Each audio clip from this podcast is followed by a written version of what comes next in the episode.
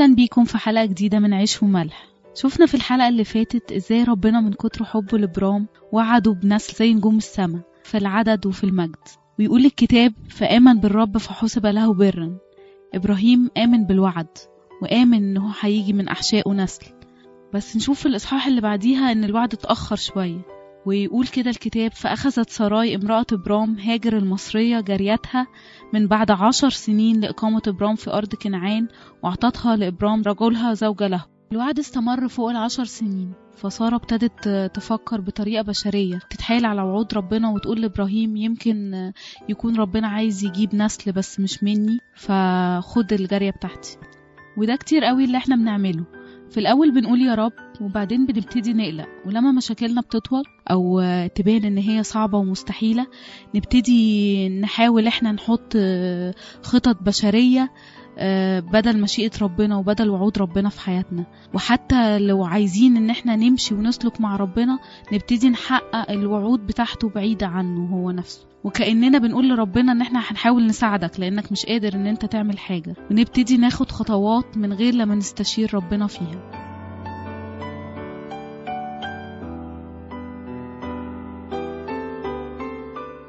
وبقى يحصل حاجة غريبة جدا إن إحنا حتى وإحنا عايشين مع ربنا بقينا بنحاول إن إحنا نستشيره في كل صغيرة وكبيرة ونحاول إن هو يحل مشاكلنا بس بنبقى مأمنين إن هو أكيد المشاكل الصغيرة هيحلها لكن المشاكل الكبيرة بنبقى شاكين في حلولها بالذات لو طولت.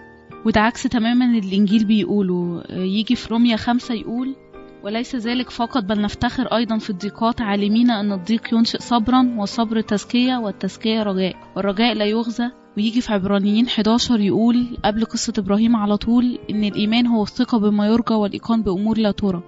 ما قالش حتى إن هو الثقة بما يؤمل لأن الأمل دي خطوة قبل الرجاء. الأمل بيبقى في الأمور اللي ماشية طبيعي في الدنيا واللي هي ممكن تحصل. زي ما واحد بيدخل جامعة وينجح في الجامعة يبقى بيأمل بعد كده إن هو يلاقي شغل. لكن الرجاء ده step forward الرجاء ده أبعد من كده وأعمق من كده. بيجي بعد فقدان الأمل بعد ما الموضوع يبان إن هو بقى مستحيل أو إن هو صعب التحقيق. إبراهيم لو كان آمن وهو عنده ستين سنة ده كان يبقى إيمان منطقي ممكن يتصدق. لكن هو حسب ليه برا إن هو آمن وهو بعد فترة كبيرة جدا من وعود ربنا ليه. عشان كده لازم نخلي بالنا إن العقل ما يقفش حاجز بين الإيمان والوعد. وده أكتر وقت لازم نتمسك فيه بربنا وما نسيبش العقل بس هو اللي يتكلم. يجي كتاب بعد كده يقول فدخل على هاجر فحبلت. إبراهيم سمع كلام سارة. ووافق على المشورة بتاعتها من غير لما حتى يستشير ربنا.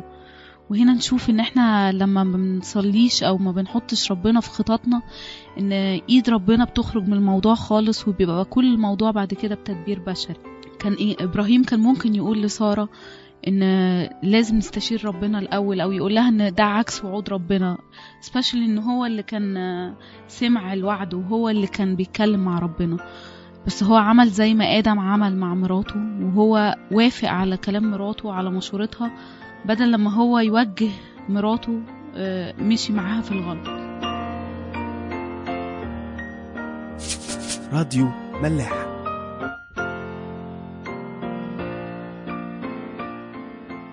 يقول بعد كده الكتاب حاجة صعبة جدا يقول إن هاجر حبلت. وده يفكرنا على طول بالآية اللي بتقول إن الشهوة إذا حبلت تلت خطية والخطية تنشئ موت.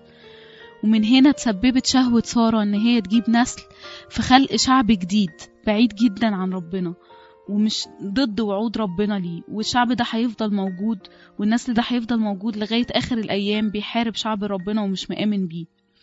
وهنا بيبان إن الخطية أو إن الخطط اللي بنعملها بعيدة عن مشورة ربنا وعن فكر ربنا ممكن تأثر فينا طول العمر بعد كده وتأثر في الناس اللي حوالينا.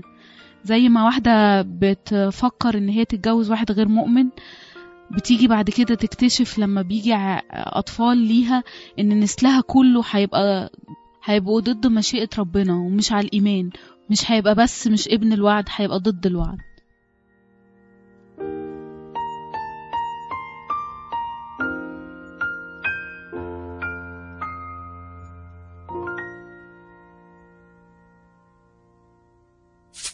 راديو